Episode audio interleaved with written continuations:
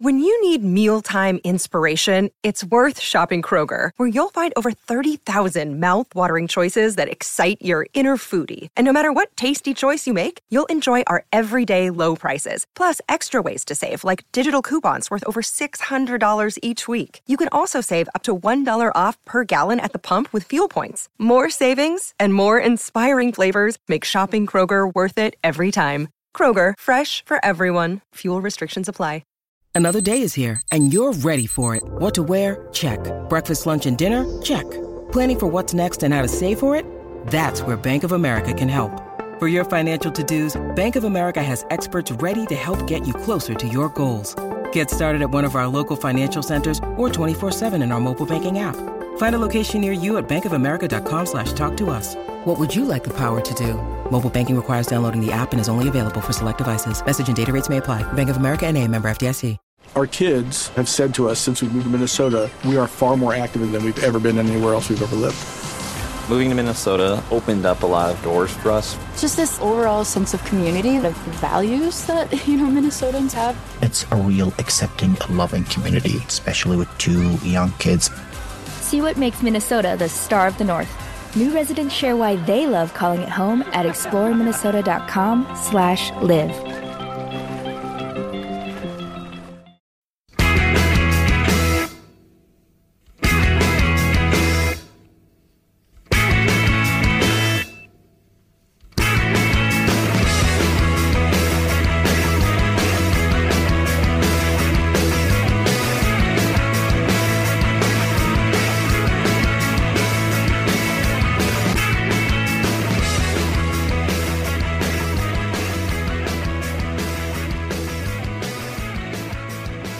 Welcome to Friday's episode of the Terrace Scottish Football Podcast. I am Craig Fowler, and on this occasion, I am joined once again by Mr. Joel Sked. Hello, Joel. Hello, Craig. Hello. Now we're back. We're back again with the top 12s. We've moved on now. So we've done goalkeepers, we've done centre backs, we've done fullbacks. Now we're into the midfield. Now, if you are a long time listener of the show, or even going back as far as last season, then you will know that in the past we have done, we've cut up the midfield, we've done it similar to defenders, and that we've done, you know, wider players and central players. However, uh, due to a, a, steady supply of griping uh, from the other guys in the chat, uh, we have decided to change it up this year because they've been asking for a while to change it to kind of like defensive midfielders and central midfielders, so like number eights, if you will, and then the rest would just be down as attacking midfielders. So that will be the next podcast. Will be the top twelve attacking midfielders. Joel, this was done with a view to making this easier to do. Was this yeah. any easier? um, no, but imagine trying to do top twelve central midfielders with the ball. It would have been it would be it's somewhat easier because there's just been like seven Rangers players, um, maybe two or three Celtic players, and Jackson Irvine yeah, and Hakeem you know, You know the thinking. Yeah, do you know what the problem is? Is it the thinking is that yes, it does make the centre midfielders one a wee bit easier than before, or at least it makes it a lot more kind of representative of the league as a whole. Mm. Uh, if Celtic had a particularly good season, then that might not have been the case, but in this year it certainly made my my list a bit more representative than it might have otherwise been if it was just centre midfielders. Because you'd have to have like David Turnbull in there, even though Christie's not had a good season, he would have to be in there. You know, Joe Aribo would have to be in there for Rangers. Scott Arfield, these are guys that we've not considered for this one. But at the same time, it would then make the wide players one a bit more representative. So now we've just got this one that's difficult, and then we've just got another one that's just equally difficult. That will be coming up next week or in two weeks' time. So I take it, I take it, we're still doing a different wide player to attacking midfielder. No. Okay, so they're all all, all joined. Yeah, together. that was that was what people that was what the guys in the group chat wanted. Okay, we, if we split them up, I don't think there'd be quite enough guys who are just out and out wide players. And plus, yeah, just... that's because there's quite a lot of uh, players. Obviously, a lot of teams playing wing backs. And yeah, and what's what's Ryan Kent? Is Ryan Kent a winger or is he an attacking midfielder? That's the one. Even though I was I was painstaking trying to get this twelve sorted, in the back of my mind I thought, "Fuck me, what is Ryan Kent? How are we going to decide Ryan Kent?" Uh, but yeah, that's um, that that's a problem for next week. yes, it's, it's, a problem for. We'll kick that problem down the down the line, which is typically what I like to do with any problem or anything that needs sorted in general in, in life. Yes. Really, easiest way to do it. Anyway, right. So, right, get to the number 12. I've put mine in a weird order. I've put mine 1 to 12 for some reason, so I'm having to scroll down here. Right, I've got them here. Right, there's a few. There is three guys that I came very. There was four guys that came very close to putting on the list. Uh, I'm, I'm not going to say any of the ones for now because uh, there, there's a chance that you've got, uh, I'd say at least two of them. But there was one more that I'll, I'll, say that I don't have at the moment, and I don't I don't have either Scott Brown or Ismaila Soro. No, I near I. I thought uh, I could I thought I could make a case for Brown because while he's not had a very good season by his standards, he still had some good games. He still does a lot of things at the Scottish Premiership level very well. The problem is now that he's he's no longer at this age uh, a, probably no longer a Celtic caliber player, so he looks worse than, than maybe he actually is. And also, I don't think that team was really fitting him at all this season. With the kind of, if we think that Brendan Rodgers kind of revitalised his career, then kind of how everything went stagnant under Lennon and that kind of brand of football didn't bring the best out of him. And I think you can see this coming, even like the the year before, where he didn't. We played quite well last last uh, season, but not kind of still far below his best. And and at the end of the day, I was going to make a point of maybe he should be in it and maybe be a bit controversial, but then I was like, I mean, we've talked to Brown enough of these top tens. He's been, he must have been in it every single year since we started doing this, which would have been, I don't know, about 2013, something like that. So I think like, the easiest, I think the easiest way to uh, kind of almost rule out Brown is that he has effectively been a hindrance to Celtic's performance this season. And I don't think you get a, a top 12 list when you have been um, somewhat of a hindrance to your own team. I, I, I wanted to change up just to be uh, not to be boring and, and yeah. to bring a bit more kind of like I say, like I said before, a bit more variance to the list. And then Soro, I never bought into the hype around Soro. Looks like a decent enough player. I'd like to see a lot more of him uh, going forward. But uh, I think a lot of the the positivity around Soro was the fact that he wasn't Scott Brown. Yeah, and I think he could have fitted into Celtic's team a bit more than Brown because he had a bit more mobility, so he yeah. could kind of allow those other guys that are a bit more kind of attack minded to, to kind of do their thing. uh, whereas Brown was just getting caught out enough, uh, caught out too many times because he clearly doesn't have the legs that he used to. Which I mean, fair enough. The guy's thirty five. Uh, although I will say, and I did say this, I think I said this last. I've said said this a few times. Scott Brown, the amount of times he would say, "Ah, I keep proving everybody wrong." It's like, oh, well, eventually we're going to be right, so I'm going to be that smug about it. Yeah, time always wins in the end and time has won. Yes. We're interested to see what he does at Aberdeen next year. If it was a Derek McInnes Aberdeen, I think he would actually do very well and maybe would get himself back in the top 12. But with Stephen Glass's plans for. I give it until, I give until Guy Fawkes night before it's decided that he is essentially a coach. okay, that's a good over under. Anyway, right, let's get to the list. Right, my number 12, I agonised over this for ages. Uh, there was there was a couple of guys that I kind of wanted to put in.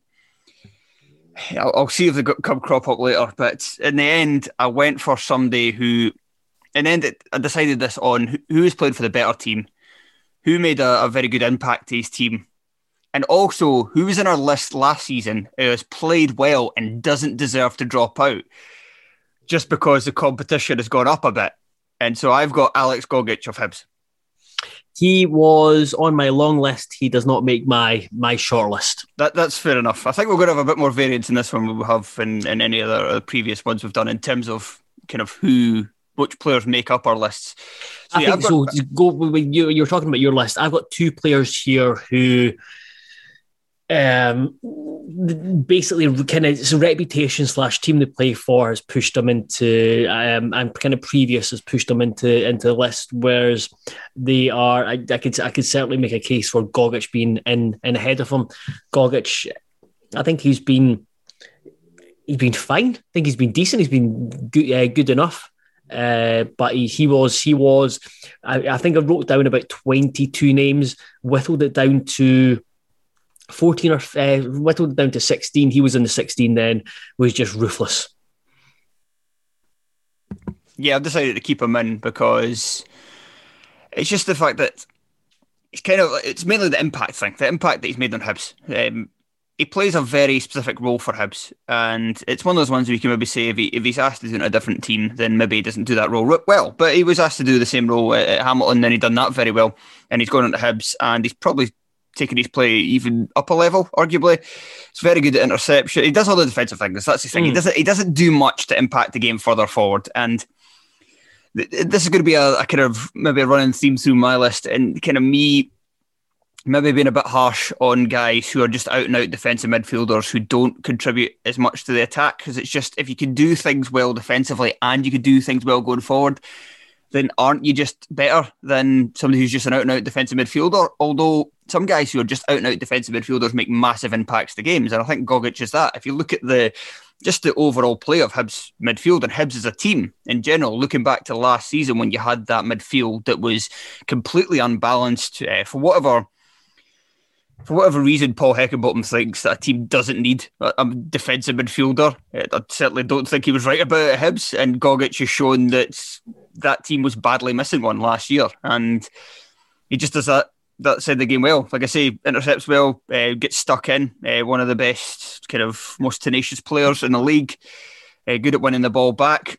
Maybe fouls a bit too much, but that's it could be a little bit rash. But that's probably about it. He's had some he has had some poor games, uh, but he's also had some excellent games as well. I think even though he was later sent off, I think we'd have to say that the the Scottish Cup quarter final against Motherwell up until that moment he was, you know, if not the best player on the pitch, then certainly one of them. Mm. He, I think, I think he's probably he, he's grown uh, as uh, the more the more he's been at Hibs. I think he's he's become more prominent. I think he's probably probably, probably come a bit more of a refined, rounded, rounded player because he he didn't. I don't think he had a had a great start. Again, he was he was fine to start with, but it wasn't a. Uh, I don't know. There was like like um, a, a, massive impact straight away. The, the, one thing I would say is I've got I've got other Hibs players in, in here, so he was he was one of those where I was like I've had to sacrifice someone sacrifice Gogic. And this is this is my thing. Is like I'm uh, the more I think about it, the more I've sac- perhaps sacrificed the wrong player. no, I've uh, I've got three Hibs players as well, okay. so I think you can guess who the other two are. Um, yeah, but I've two, got those. The other two are a wee bit further up. Right, who's your number twelve? My number twelve is Jake Doyle Hayes. I have him, but I have him uh, high. I had him initially massively higher. But I, I kind of took a second look at the list and calmed myself down a little bit. And now I have him a oh, still a few spots higher, to be fair. So Jake Doyle, he's, another one. Throughout the season, I've gone through patches watching teams. Like, for example, if some some uh, Hamilton, I've watched quite a lot of the team that interests me. But depending on how teams are doing, if they're doing really poorly or uh, or, or well, and again, depends who uh, what we're covering on the podcast or to the uh, just the, the, the, terms of the games, I found myself uh, seeming to watch St Mirren. Sorry, I seemed to watch St Mirren when they weren't doing great, uh, and then I would, I would I would read and hear about um, the different players, and Jake Doyle Hayes always seemed to get mentioned in terms of his impact and influence on on on the team so he was the reason he's 12 is because again when i've watched st mirren he's never really stood out to me he's never um, but it's because i've probably gone in to watch st mirren kind of uh, with a focus on him and seeing and expecting him to do uh, these these wonderful things. He's never really reached those those wonderful things but I think the, the, the fact that like St Mirren fans love him, they were absolutely delighted when um, did he, did he sign a new contract, or if he didn't sign a new contract, they were um, eager, certainly eager for him to be signed up on uh, longer term. Just that I think the he's the type of player that you want in a Scottish midfield who is capable of basically just capable of running, getting in the road, but he's a, a, decent football uh, decent football player as well. Uh, just reading the record article here, St Mirren looked to have hit a bump in the road in their bid to tie Jake Holiday, Jake Jake Doyle Hayes down to a new contract. Uh, do, do, do. Looks like his future lies elsewhere. Uh, agent could currently exploring other options. Below for St Mirren that because uh, I will I will soon wax lyrical about Jake Hayes. That article came out last month. I can't see anything else to say he signed a new deal since then. No, he hasn't. He's still out of contract at the end of the season. If I was a team, uh, especially maybe a team coming up, mm-hmm. I would mm-hmm. maybe have a look at him.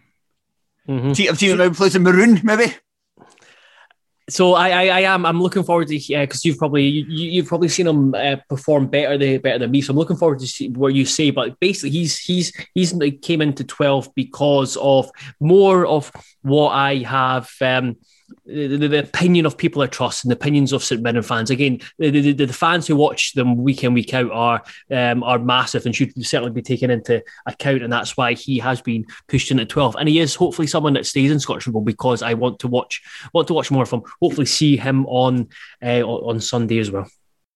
Right, my number eleven is St Johnstone midfielder Liam Craig. I do have him in my list as well.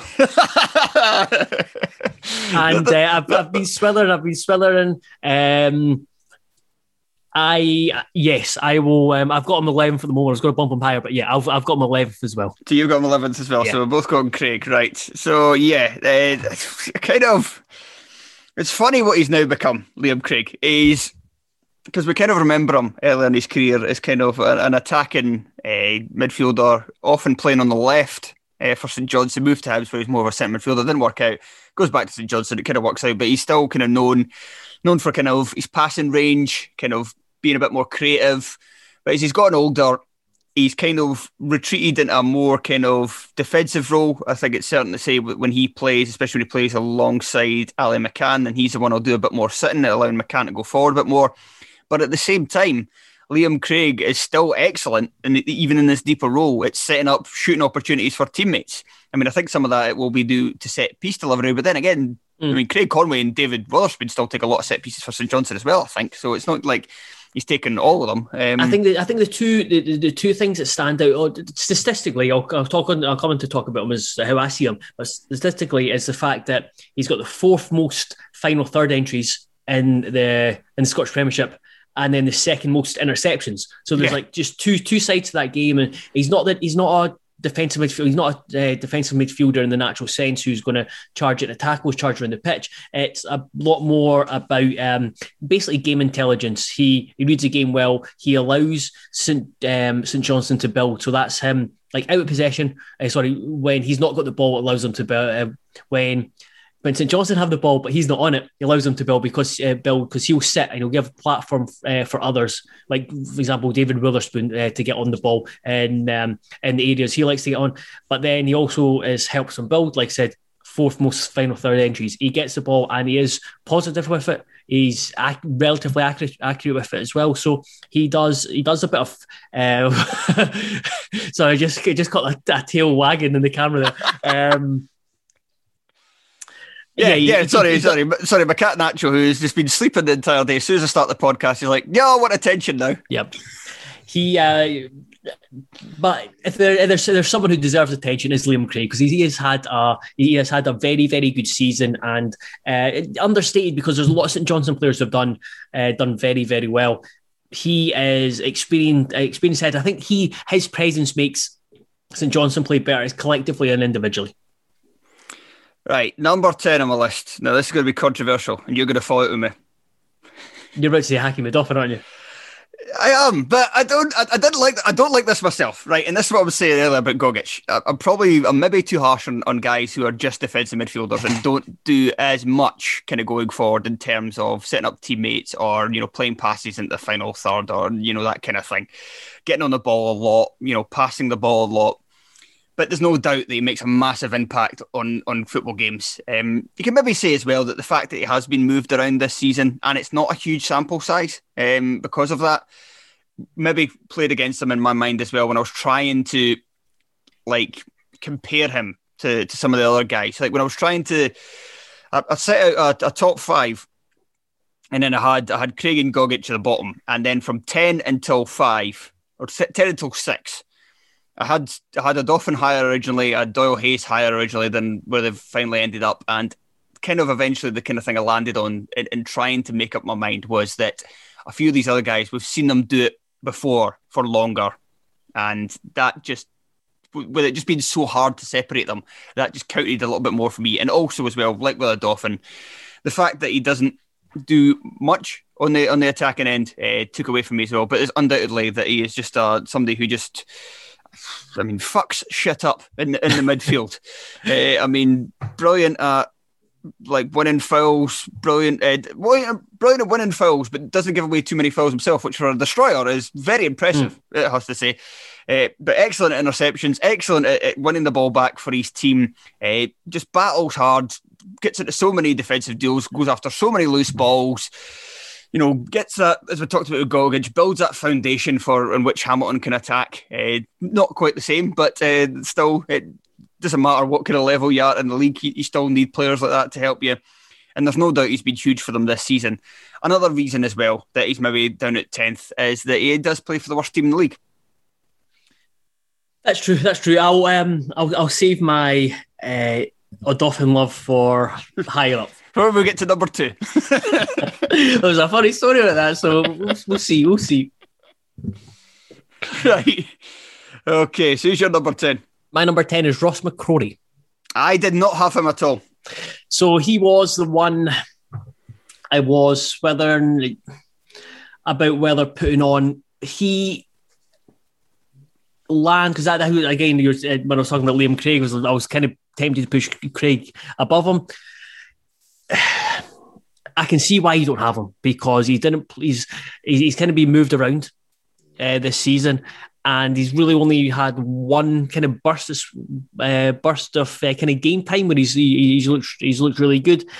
I just really really like watching. I think when Aberdeen played at their best, uh, it was because McCrorie was was in there, and I mean it wasn't solely because McCrorie was in there, it's because McInnes was able to pick a competent 11, which balanced, kind of had an equilibrium about it.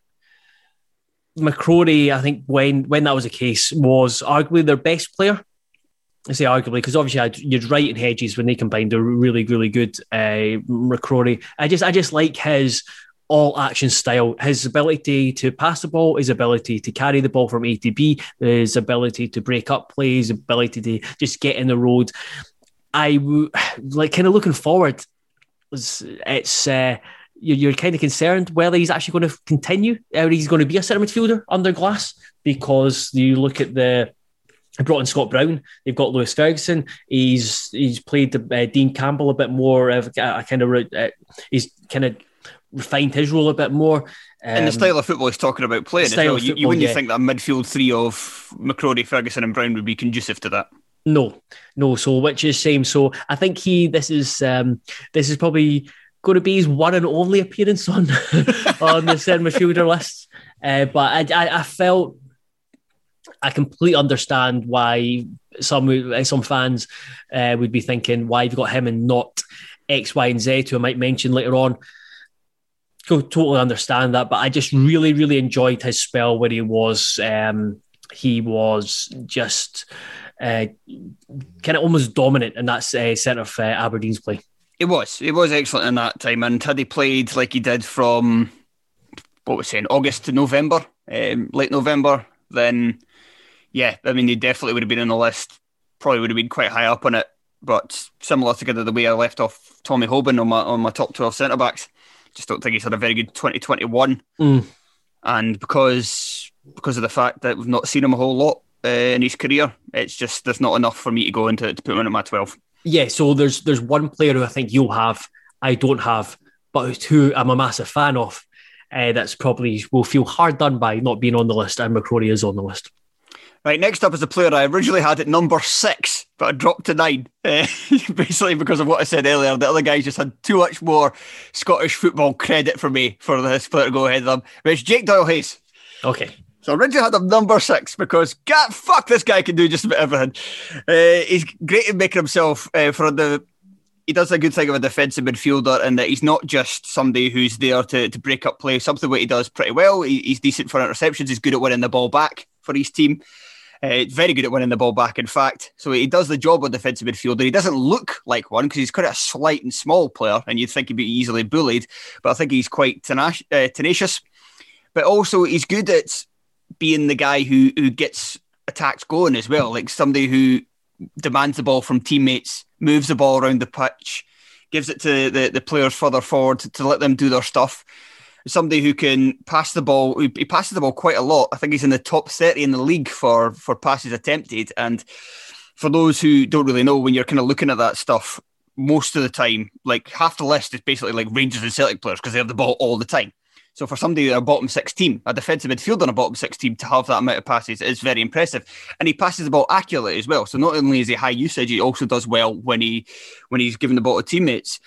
And he can run with the ball forward as well. He's he can maneuver around players occasionally. There's so much kind of strings to his bow. And at 21 years old, I can understand why he's not first about signing a new contract to St Mirren, with all due respect to St Mirren, because you have to be thinking with with his the season he's had at this level and the age he is that he could be looking at, at you know signing a, a, deal that would get him a lot more money. And he was in English football before. Like you, I'd love to see him stay, but I think if his agent, uh, his agent will be handing around all these you know stats about him. They're just showing that he's like amongst elite level, uh, the Scottish football level, and with his age, I can imagine that I mean, I doubt because it's because it's St Mirren and they don't have as high a profile. I'd be surprised if a championship team would come calling, but I'd, I'd certainly think that a good sized League One club w- would be in for him and be willing to pay him, you know, three times as much as he earns at uh, St Mirren. That's uh, yeah. I was I was looking forward to hearing what you had had to say about about Jake Doyle Hayes. You've probably seen a lot more of his uh, better games uh, than, than I have. But would actually this is there um, have you been? Have you found him to be inconsistent at times, or has he been a, a kind of a, a, player for St Mirren who is almost Mister Consistency? Uh, maybe a little bit of inconsistency, but it's kind of St Mirren have been a boo bit like like that through. Mm. A lot of this, I mean, well, they started off pretty consistent in terms of being rubbish, and then they were kind of very consistently good. And since then, they've kind of been a wee bit up and down. Maybe he's played a part in that, but St Mirren's kind of ascension if you can, yeah, it was still an ascension because I mean they were bottom early in the season. Yeah, that that kind of started with with him coming into the team, and there was a while where they didn't lose for, for him in the side. I think there was there was one match that they lost where he missed it, and then there was another couple of games where he came back they were undefeated again, and then eventually they lost because well, it's St Mirren.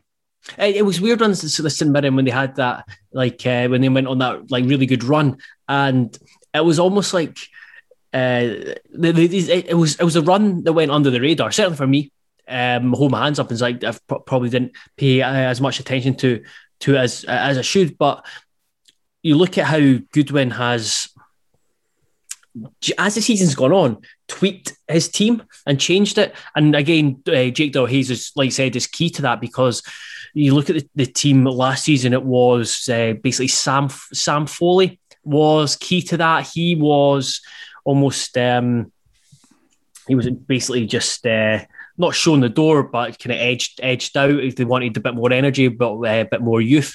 And Jake He's uh, brought that. They they signed the boy. Was it Sharon or Sheeran? And and mind watching him. And uh, is it Nathan?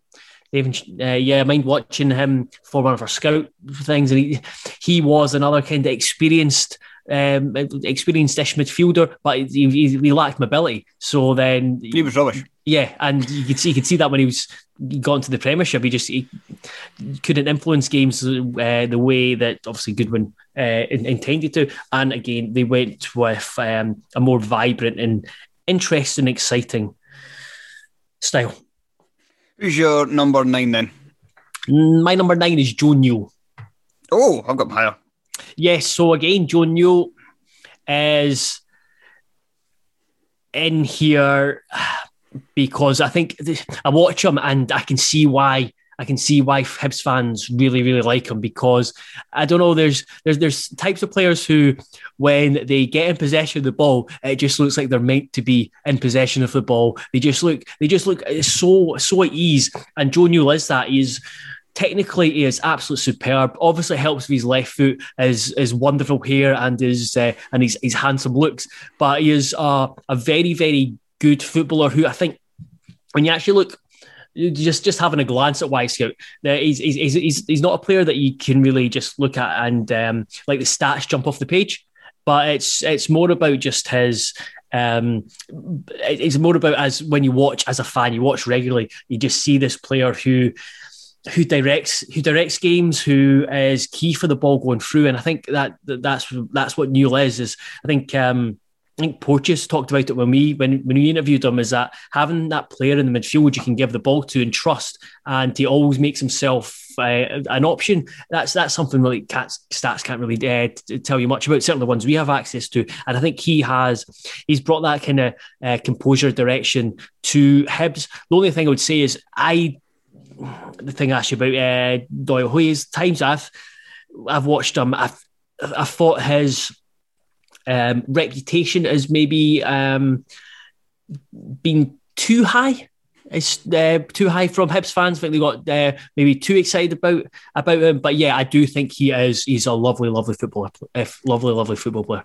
I'll wax lyrical about him later because I've gotten quite a few places higher than you. So I'll go on to my number eight. And my number eight is another St Johnstone midfielder. It is Ali McCann. I have got him. Let's see. Um, first. Okay, I've. Sorry? You've got him first. no, I've got him one place higher. Just, ab- just above Odoffin. I wish. I wish. Uh, if it was if it was a top twelve of my favourite, then yes, it would be. But no, I've, I've got him seventh. Quite a, something a bit funny about Ali McCann in that Callum Davidson came in at the start of the season and was criticised for St Johnstone fans for kind of taking kind of putting the stabilisers on on McCann a little bit in terms of the fact that he was kind of sitting a bit more than he had been, not charging forward as much, not supporting the attack as much. That eventually uh, was tweaked. Uh, he was he was kind of given the, the freedom to, to get off the leash again. That's that's the that's the analogy I should have used. Leash, not uh, stabilisers. Uh, he was he was allowed off the leash a bit more, and his play certainly picked up since then. But the funny thing about him is that while he does contribute on the attacking end with his energy and stuff, he doesn't. He's not somebody who you know makes a lot of insightful passes. He doesn't score too many goals. He doesn't have too many shots. He doesn't set up too many chances for, for teammates. Uh, he doesn't run with the ball. That he, he, can run with the ball, but he maybe could do it a wee bit more, uh, especially with the kind of energy he's got. And the things that really stand out about him are a lot of his kind of defensive qualities. See how tenacious he is. I think he's one of the highest players in the league for contested defensive duels. He, he loves to get stuck in. He's great at winning the ball back. I think you saw that.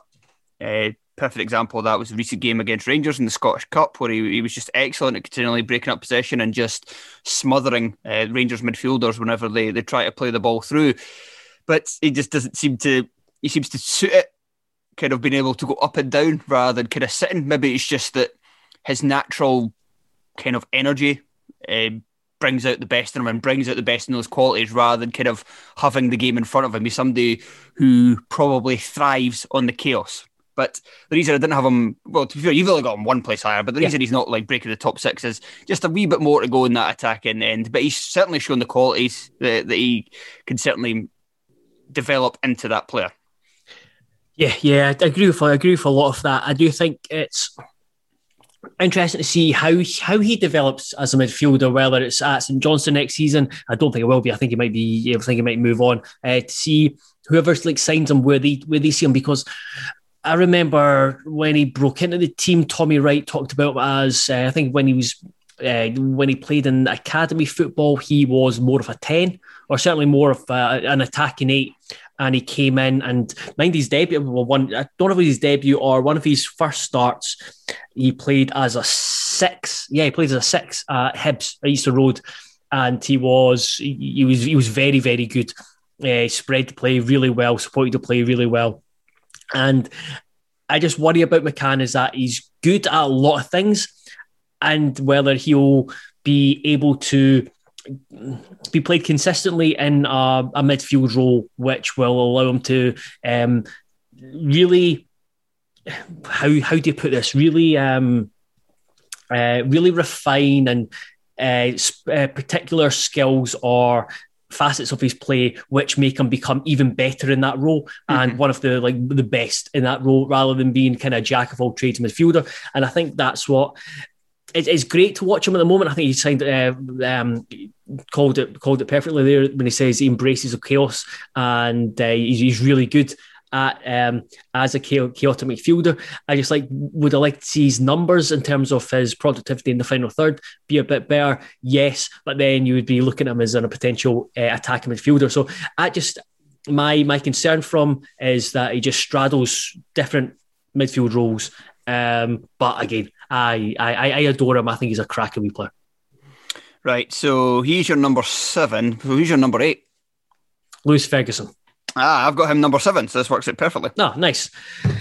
Yeah, Ferguson. Yeah, I had to be in there again. He has. It's not a spectacular season. No. Uh, wanted more from him, to be honest. I think he there's he had again like uh, McCrorie. He had a, a, purple patch when he was coming up with uh, big goals. I remember talking about talking him up as being um, providing um, what are those what are those moments in basketball or American sports that. Uh, oh, here we go. um, what, are they, what, are they, called? Where they like they, they come up trumps in big moments or uh, come up the clutch, clutch, baby. Clutch clutch moments. There we go, and uh, get him lambasted for using that using that term. And he did. He, was. He was. that He was that type of player for Aberdeen. Um, certainly early in the early in the season. I'm not sure. He's since he's uh, since he's moved to Pittodrie. I don't think he's put like a. He's had a really consistent campaign. He's always seems to uh, go from um, kind of peaks, maybe not quite troughs, but um, peaks back to the middle and uh, not quite, not quite, not quite all the way down and medium peaks and lesser peaks. yeah. I, I, I, would like just I would I would like him to be uh, more consistent because look, look at I look at Ali McCann and I do think he is um, he, he's a lot more consistent than Ferguson. You you know what you're going to get from him um, on a more regular basis. Whereas uh, whereas Ferguson when he's on his game again we've seen he's got so much talent. He's got yeah. so much talent that um, again he's, he's someone who have um, been slightly disappointed. He should be, for me, challenging um, the person who I've got in like six for uh, fifth or sixth. Yeah, no, I would agree with that. I think Ferguson uh, should be ch- challenging for a top five place, and I didn't really consider him for a top five place because he's not had a particularly great campaign. Uh, to be fair, by standards he set himself, uh, something's uh, the reason I've got him higher on McCann uh, consistency is maybe a, a, yeah maybe a fair point. and McCann certainly probably be more consistent this season. Uh, but then again, he did have that poor patch, so he's been he's been cons- he's not gone up and down. He's just he had a poor patch and then he's been good. Ferguson's maybe been more up and down, so maybe it's evened out over the piece. But Ferguson just adds that a little bit more. I think as an attacking player, uh, he's he's certainly better at, at, taking the ball. Like I said, McCann should do this more often, but Ferguson certainly does take the ball more from A to B. He's um, in terms of uh, what they call progressive runs, which I think is kind of generally defined as taking the ball like 30 yards up the park uh, by hmm. yourself. Mm. Uh, Ferguson does that more than any player outside of the old firm. Uh, this uh, see well for any um, like central midfielder that I, I looked at for this, which was about 25 yeah, yeah. players. I sorry, I, I did, I, I did. Um, I'm, I'm glad you brought that up because that's that is something I, I should have said about Ferguson. That's that's something I really like in a midfielder midfield player, especially when we're talking about the type of midfielders we have on this list. Another thing I like about him as well is he always makes himself kind of available for a pass, uh, even though you don't kind of see him as that, that type of player. Uh, somebody who plays with a lot of confidence, uh, and also as well, similar to McCann, somebody who's very tenacious as well. Uh, leads the league, I'm pretty sure, in in fouls that he's won, and I think he's also like top three in fouls given away. So he likes he likes the battle inside of the game. Yes, he does. He's he's great. At, um, he is he gets in the uh, the mix of the shit. He's he's he's, he's like a pig in shit. He just he, he loves it. He just laughs up. Uh, and the thing is, though, he's like when when in, on either side he gets angry. When he gets fouled, he's angry at the referee because he's been fouled, and when he fouls, he's angry at the referee because he's the referee's given a foul against him. And I do like that. I do like the player just constantly angry, no matter what the situation. He's very much like his uncle, uh, permanently torn faced puss. Yes. Right, my number six is Jackson Irvine of Hibs.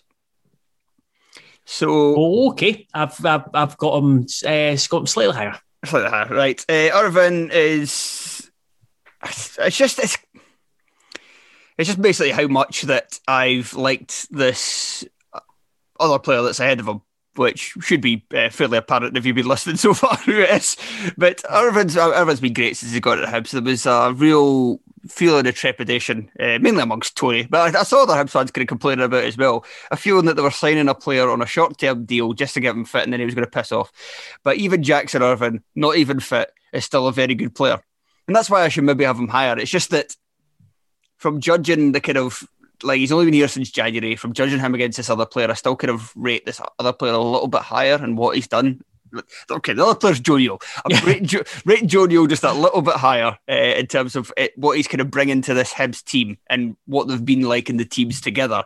And Irvine's been excellent. I think he's also had some kind of poor games. We'll talk about inconsistency. I think he has been inconsistent at times, Jackson Irvine for Hibs.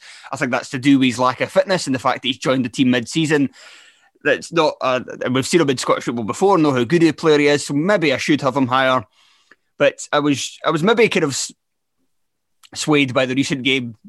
It, you can't help but even like looking at all these, reading what fans say, looking at all the stats, can't help but be swayed a little bit by what I saw in the flesh. And the last game I saw was Hibs against Motherwell, and Irvine was pish. in my opinion, he was one of the worst players in the park. One of the worst games I've seen him have since he was a Killie player. Uh, but he's obviously been good for Hibs. He's he, he takes a lot of chances, Irvine, and I think you need that. And I think he fits very well in. That Hibs, that Hibs midfield three, the balance of it is incredible because you've yeah. got you've got Gogic, the guy who just cares about doing the defensive jobs and, and can just give the ball to the other. Great at winning the ball back for opponents, giving it to the other guys. Newell can do a wee bit of that defensive work. Not great at it, but can do a little bit. But mainly, he's somebody who will control control the game from kind of can do it from deeper areas, but can also do it more advanced. Can take the ball forward. Can can create opportunities for his teammates. Is brilliant at passing the ball. Demands the ball all the time. Uh, and you've got somebody like Irvine, who is kind of the more advanced of them. Somebody who he tries I think he's tried the most amount of through balls per 90 minutes in the league. And I think his accuracy for them is something like second. It's it's it's one of it's one way about. It's either like mm. he's, hmm. he's, first for one and second for the other. I can't remember which is which. But that means that he also gives the ball away an awful lot of, of the kind of players I looked at. I think he gave the ball away the most but that means that he's trying things in the final third, and that's kind of what you want him to do. And yeah. he's, obviously, he's, he's, obviously great at charging up and down the park as well, and it's, it's always good to see him like a, a thoroughbred in, in full in full flight. The horse is going full flight, full stride. Yeah, right. Full, I think full flight, uh, full flight. I think you can get away with that. Okay. Yeah, the the the the, the, the, the key, the stat that uh, stood out for me with uh, with Irvine was uh, he's one of the uh, most frequent for key passes. I think it's 0.71 per per 90 minutes. I don't why is it basically key passes are meant to be um, chances create, uh, chances yeah. create. Um, and I, I may as well. I've got I've got Irvine fifth, so I'll, I'll talk about him just now. That when I'll kind of go back a bit. When Hibs signed him, I was raging because uh, I really like him. I think he's a great player. He seems like a cool guy. I know he's playing for Hibs, but you can still still really appreciate just just how how much of a class act he is. And he, he kind of it was like a, wee bit like Docherty last season when he signed for Hibs midway, midway through the campaign, and that I, there was uh, kind of aspects of his game that I didn't really probably didn't appreciate as much when he was at Killie uh, and he improved at Killie and then went to Ross County. He was excellent at Ross County. As his uh, willingness to play, like you said, the through ball, his uh, willingness to take chances, his creativity in the final third. I, again, I was I, what I loved about Jackson Irvine was his. Um, another player who can uh, embrace the chaos. He can just pick up on second balls, drive the ball forward. You just he was uh, he's the type of player that uh, grabs the, the, the game by the scruff of the neck. But then his technical qualities have really stood out for me at Hibs. And you look at Scott Allan coming back. Imagine Scott Allan and Jackson Irvine in the same midfield, just playing through balls constantly. Because you actually look at this, see, see if they sold Boyle, uh, if they and played a 4 4 2 diamond, that diamond would have quite a bit of balance in it. Didn't bother Boyle, sell him this bit in Doidge. Or keep Doidge the backup. Oh, of course, need. yeah, you want Boyle to run on the run exactly. on the balls. Yeah, just just play like a Ranger style, like almost like Christmas tree with two number tens. Just have them playing through balls constantly. There you we go. The only, the only the only thing the opposition could do is not attack all game and hope it finishes nil nil. so you, you have Boyle in attack, uh, Irvine and Allan behind him. So you've got Gogic and Newell. Does that mean we'll just bring Stevie Mallan back into it just for the long range shoot? just for a laugh. nah, they're probably better with Scott Martin back for that team. True, but no, Jackson Irvine. I I've, i just think he is a, a fabulous player. Walked past him the other day in Edinburgh, and he's a big laddie, but he's just just a big um big tree. He, he does not like a. he's not got like a, a, lot of uh, what you call just like sheer muscle, but he just seems yeah. a, a, very a very cool guy and a very uh, cool football player. Who, yeah, I understand that probably Newell's been a bit more, uh, definitely been more influential um, across across the season. But in terms of talent, yeah. Irvine all day for me. I think that's why I'm always kind of regretting my Irvine behind Newell one now because I didn't. I'm kind of looking back at my notes now. Newell is a wee bit worse for some of the defensive aspects of the game than I kind of I'd remembered. Uh, so yeah, maybe I should have had him uh, just behind. Uh, but it's just the fact that I think it was kind of swayed over by the fact he's the guy that kind of dictate, dic, dictates games for mm-hmm. the team that are in third place. Yeah. Uh, I was going to say undeniably the third best team this season. They're only like three points ahead of Aberdeen, and Aberdeen have been pushed. So I don't, know how much credit I'm going to give them. That's are weird because they've just had so many impressive results. And there's been other times, especially at Easter Road, when they've just been like really average. It's it's weird. It's a weird Hibs team this season. I am not. I call this usually weird. Not saying anything until the Scottish Cup is done. well, yeah, that, that, that's another one. You got two Hibs, spectacular Hibs in it, and they still might win the Scottish Cup. This this is a very weird season. Yes. Right. Um, right. We're in the top four now. Uh, no, no. You've, I've, you've, you've not got my number six. Oh, do I not? Right. Sorry. Which is Hakeem Odoffin. Oh, yeah, of course. Of course. Right. Sorry. Sorry. I was getting a bit concerned there that we're going to have another fuck up. uh, right. Okay. Now it makes sense. Yeah. So yeah, Hakeem, just because you, you um, I think Irvine was your Irvine was your number six, and he was my number five. So yeah, my five. Yeah, we've kind of fucked around with this order a wee bit. Yeah. So Odoffin, uh, genuinely, genuinely, half an hour before we recorded this, Hakeem Odoffin was sitting at number one uh, for me. and then I thought, Joe, don't be so fucking stupid. And I, uh, I, I, I, I, switched it and uh, put him in a place where he is uh, realistic. Right. Well, he might be he might be number six in your chart. He might be number ten in mine, but he's number one in our hearts. Oh, absolutely. That's that's a reason he was. Uh, that's a reason he was uh, put up number one. He's just he's been my, probably my favorite player this season. I just really enjoyed watching him, and I can understand why you had him so low. But I think you have to take into account just what Scottish football is is about, especially midfield midfield battles, and especially for Hamilton, and especially down at the bottom. And Hakeem Odoffin is is probably the reason that they're still in there with a chance. You can obviously say Callachan's goals, etc., but Odoffin, his move to centre midfield has, has, has really helped him. Just he's just constantly putting out fires, and there's a shitload of fires in the uh, in the in the Hamilton team, which he's having to deal with. He just when you watch him, he I just he, he just transfixes you because he's everywhere. Probably my he, he's probably had the my favourite individual performance. I think it was at Motherwell when Hamilton studied him and he was doing his like Zidane turns and his, his back heels. And he was, he was he was just he was doing everything that day and on his day i think he, ha- he has that capability of being a bit more progressive uh, going from midfield into the final third but defensively he's just he's just great he just gets in the road he wins second balls he blocks shot he, he intercepts he tackles he headers he, he does all the all the nitty gritty what you need in, in in scottish premiership one one thing he's good at in a sense of not necessarily uh, like not something that's off the ball is that he's quite good under pressure. He's quite good at moving around. If he gets caught in a tight space, he can beat somebody. That kind of goes back to his kind of time uh, playing for Hamilton. Uh, sorry, playing for Livingston, and he's done it. I'm thinking of Hamilton a couple of times this season, uh, where he was like a right back. And that's what kind of he was seen when mm. Aki's first signed him. But and then he played centre half, and he was he was good at centre half at the start of the season. He still thought he was maybe a wee bit rash, and would maybe a little too happily leave his position and leave gaps at the back in order to attack the ball. And obviously that's part of his style, but obviously that style is, is much better suited to the, the centre of the park where you can attack the ball without leaving a huge hole that the other, you know, team centre forward can just drive through and score. Right, so we're into the top four now. Have you done the oh. same as me? Have you got a Celtic player and then three Rangers players? Yes. right. Number four, Callum McGregor. Oh, I've um Oh. I have uh, I've, I've, I've split them. I've put Callum McGregor as uh, my, my as, as my number three. Okay, right. I've got my number four is Callum McGregor. Uh, so who have you got at three? Ryan Jack. Oh wow! Right. Okay.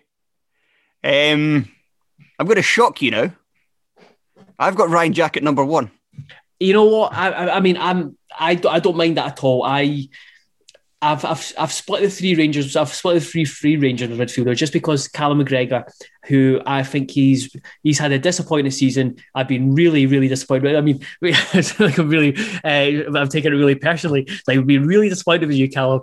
You've let me down big time. But no, I think he is someone other than Davis who, uh, because of what Davis has done in Scottish football before, his his his previous as probably has, has saved him and kept him in the top three. Uh, and he's still, I think he's still really important to Celtic when when he plays well. Celtic play well. He does does a lot of uh, a lot of good things for uh, for Celtic, and he is another. If I got offered offered these players, he would be. Um, he would, I would, I would pick him ahead of Ryan Jack. But you know what? I can completely understand why you had Ryan Jack number one, and, and my dilemma was such that I went to a Rangers fan with my with my three Rangers players and said, "This is how I've this is how I've separated them." Uh, would you agree? And um, I got I got the backing for it. So oh, uh, no. Ryan Ryan Jack is Ryan Jack is uh, number number four for me. So Ryan Jack is he has done a hell of a lot better for Rangers than I ever thought he was going to do. Yes, when he went uh, when he came from Aberdeen, and the fact that Steven Gerrard has spoke so positively about him uh, I mean, means means a hell of a lot. He's coming to Scotland, and he's actually one thing was that was kind of weighing on my mind was because he has been so influential for Scotland, whereas Cal McGregor has continued to be shit for uh, for Scotland, to want of a better um, better word. Again, it's about the Premiership and Ryan Jack. I just think when you look at actually look at his stats, his stats are incredible. Just in terms of everything he does and putting the ball into the final third, progressive passes, deep completions, all these stuff. That he uh, he progresses the ball so well. He passes the ball so accurately. He reads the game so well. He's such a smart player. But I don't know what it is. I don't know if it's just because it's Ryan Jack and that he's there's not a, there's not a sexiness about him and that he's he's he's dropped in the list for me. But I, I can completely understand why you haven't have uh, have him higher up than me. I think he's had uh, he certainly had a better season. I'd definitely have him higher McGregor. Um, I can understand why you've got the two other Rangers players ahead of him because I think the two other Rangers players have had better seasons than him. Uh, but just as a kind of overall thing, if I was, if you were picking me which one of them I'd want for a team in Scotland uh, tomorrow, uh, and I'll clarify that a bit more uh, uh, when we come to another player, then I would I would pick Ryan Jack out of a lot of them. And I think the reason he's not had as good a season as well is I think his season, unlike Kamara and Davis, is not being interrupted by injuries as much. And I think that's kind of made it a bit more stop start for him. And I don't mm-hmm. think that's necessarily his fault, and therefore I'm saying not to punish him for it. Yeah, his just, and also as well, I think he was just, I think maybe just a little tweak to the Rangers team has meant that his kind of position in it has been that just that little bit less vital than it was maybe last season. And but he's just like he, he's his passing's excellent, not just in terms of being the guy who's like because we always knew he was the player who would sit kind of the deepest in the midfield, ask for the ball, and and and then kind of you know be the guy who kind of sets the tempo. That deep line playmaker gets set, gets the team. Yeah, sets the tempo is exactly the way uh, to to put that. But then he's got to Rangers. He's been asked to do a bit more kind of work as a number eight and he's been brilliant at that as well. He's the, the, kind of goals that he added to his game a little bit last season have kind of dried up a bit, and that can maybe go against him. But then there's not really anybody in this list that's any sort of regular goal scorer, um, especially this season, with, with McGregor having a, a, poor campaign in, in terms of that. But he's he's passing to the final third. He's forward passing, which I think is the kind of key one. It is is excellent. He's and he's very good as well at very good as well at kind of moving with the ball. He can he can move around opponents, and also he's he's very good at winning the ball back as well. Uh, something that I think he's better than both his teammates, and certainly better than, than Glenn Kamara. He's, he's a better he's a better defensive player than Glenn Kamara. I think with the for me the kind of big thing was between him and Davis. So I wouldn't argue with Davis at number one. Um, but I would argue Kamara. Let's see what we get when we get to them. We're just basically talking about all of them at once now. Uh, so McGregor and right. So you've got McGregor.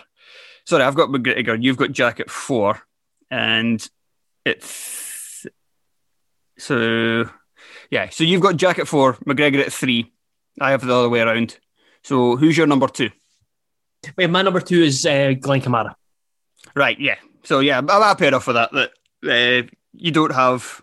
Well, I would have. I would have Jack above Kamara. Uh, but I mean, Kamara. Kamara to me stands out the most on the European stage, where his incredible poise on the football really comes to the fore and helps Rangers play against these teams and compete against these teams like Benfica, like Porto was it last year, where they just yeah have, Porto last year yeah where they just should have no business like dictating as much of the play and like going at the opposition and controlling the ball as much as they do, and he's a huge reason for that. I think sometimes in Scottish football, his impact is a little bit more blunted because he's got better at this. Uh, you just said this earlier in the season when we were talking about him on the on the on the TV show. He's definitely got better at getting forward a lot more this year. You can just see it. Like you don't even have to look at stats or whatever in terms of touches in the box. You just see it when you watch games. He's, he's involved a lot more in the final third than he used to be, mm. and that's obviously been encouraged out of him uh, with with the. With, you know, with Gerrard and his staff, but I just reckon there's a lot of games in Scottish football where his ability to to get the ball in, in, tight areas and to find a teammate just isn't as required as the skills of Davis. Davis sitting as the quarterback in front of the back four, just dictating everything. And Jack just has, Jack to me just suits the Scottish game a bit more. Yeah, yeah, uh, agree with that to, to an extent. I think Kamara, Kamara's gone up a gone up another level this this season with his uh, wee bit more, wee bit more consistency. Uh, his, his, his pass, um, he's, he's been a bit more like being he's, he's probably been a bit more uh, progressive, a bit more confident with his uh, with his passing. He's wanting to be more influential. That's probably the best way to way to talk about. It. He's he's been more influ- influential, and out of the three, I think he's got the got that obviously got the highest ceiling. I mean, he's the youngest. He, he's the youngest, and there's still a lot more to come from him. He's a player that of the of the three Rangers players, if I was asked which player I'd like to watch, he is the the player I want to. He's just such a fun player that that I think he can. Yeah, he's not the not an nitty, uh, like a, a gritty defensive player, but I think he is he's, he's improved in terms of his pressing, which is key for key for Rangers. Uh, but his ability to get the ball from A, a, a to B is so good. He can dribble with the ball. He can take it in tight areas. He's got real confidence in in, in, in his ability, and he is finally starting to um, add a bit more attacking threat, uh, attacking threat to him. Not not necessarily in terms of goals and assists, but just getting the ball into better attacking areas. Cool. So we should probably just finish. We've kind of covered them all, haven't we? So we yeah. just finished talking about Davis, really just so good, just so so consistent. Uh, it just someone who never seems like he's uh, like he's breaking. Uh, he's like he breaks a sweat. It just everything seems so easy, uh, so easy for him. I mean, as uh, in terms, one thing I really do like about him is his his kind of his longer passing is, is, is longer passing his ability to drop the ball in behind defenders or just uh, get out to the wings. And he's got a really good success rate, nearly 60, over 60% with uh, those those longer passes. He gets the ball into into final play. And he's, he's actually quite good at running with the ball as well. Um, I think he's really, obviously, he's not the most dynamic, he's not the quickest, but I think he's really intelligent with the way he carries the ball. Um, his, his, his balance is balance is excellent, and he just he's just a proper football player. I think it says just about anything you need to know about Steven Davis's consistency and how just in just about every single game he's kind of set the table for that Rangers team. That you've got a right back who scored 18 goals.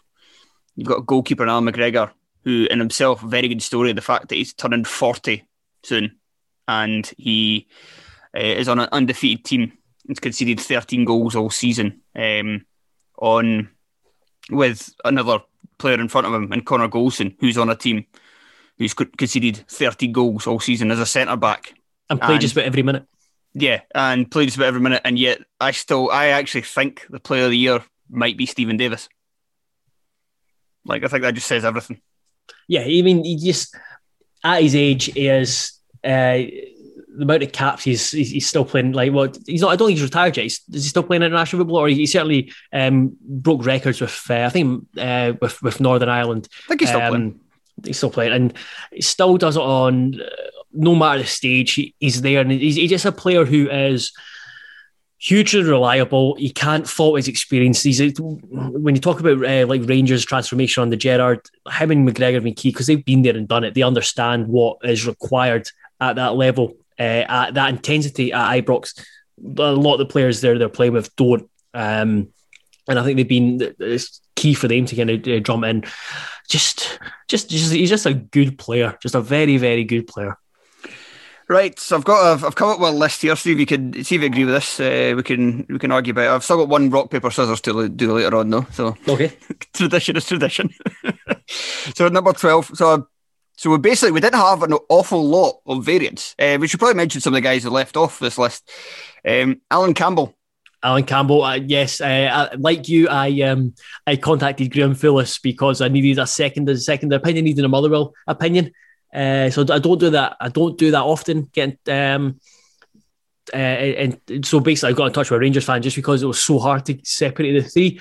Uh, whereas um, in terms of actually putting folk in 12 and in top 12 don't really usually con- uh, contact but it was just it was difficult because Campbell is someone that we like I really like at the podcast and I just think he has been despite what he's done previously I just think he's been too inconsistent this season to merit a place. Excellent start to the season in August and September. I think he started out he started on the subs bench weirdly enough and then he came into the team was really yeah. good.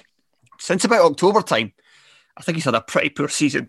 I think there's reasons for that I think mainly it's the fact that he knows he's away this summer, and that's maybe playing on his mind, uh, or at least kind of doing something to make sure he's not playing at his best. But it's just he's been quite he's been disappointing in a lot of ways. Like if you think of the player, like when he first burst into the Motherwell team, the guy who was like just like piling himself into everything, all action, and there's just so many games this season where he's just been like meh, and that's something I don't mm-hmm. think I'd say about Allan Campbell, which again maybe goes to the fact that he's a little bit distracted but he didn't play well enough. He didn't play well enough for me. For he, had he been included in my top twenty, top twelve, it would have been on legacy yeah. only. And I've done it with other positions, uh, but in terms of the competition for these midfielder spots, I couldn't really do it in good conscience.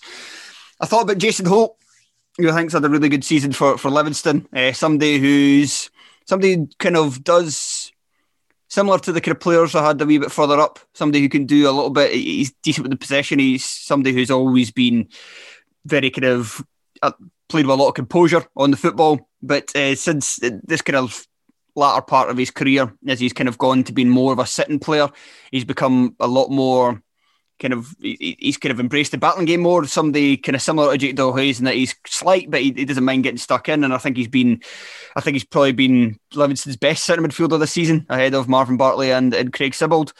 And the last guy I considered, very much considered, he was very close to making it. And I think, I, I, I yeah, I just went over Gogic in the end, was Jeando Fuchs at Dundee United. Somebody who um, does again, similar kind of things for number eight, up and down player. Uh, up when I say up and down, I mean in terms of all action. The reason I just had Gogic over him is that Fuchs gives away a lot of fouls, gives away the ball a lot, lot cheaply as well, which can kind of put you into trouble a bit. And I don't know, it's just hard to reward the Stud United team this season.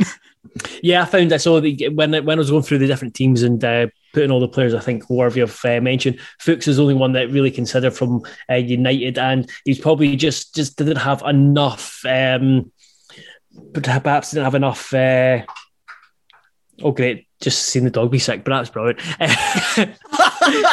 um, he just he probably just didn't have uh, enough. Uh, uh, what's what's what's the kind of phrase I'm looking for? Kind of enough game time to uh, compare to compare to others.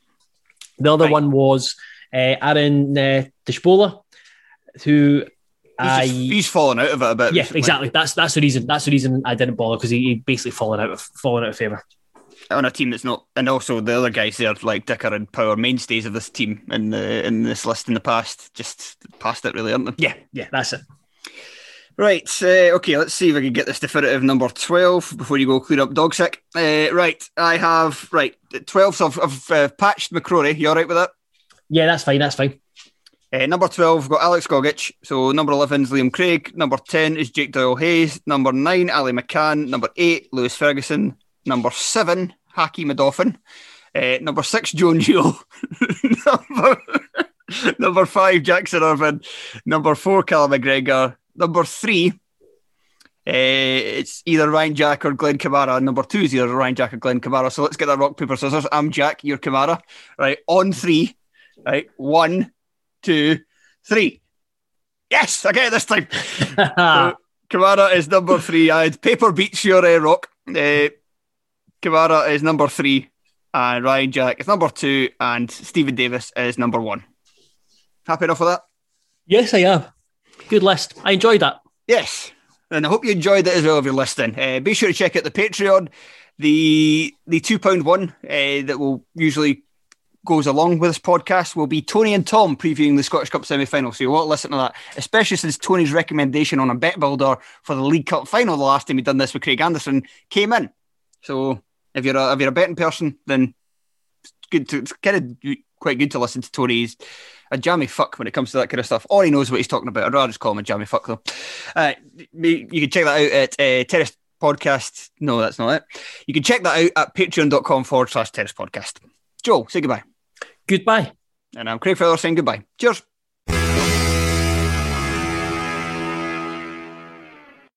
Sports Social Podcast Network. Our kids have said to us since we moved to Minnesota, we are far more active than we've ever been anywhere else we've ever lived. Moving to Minnesota opened up a lot of doors for us. Just this overall sense of community, of values that, you know, Minnesotans have. It's a real accepting, loving community, especially with two young kids. See what makes Minnesota the star of the North. New residents share why they love calling it home at exploreminnesota.com slash live.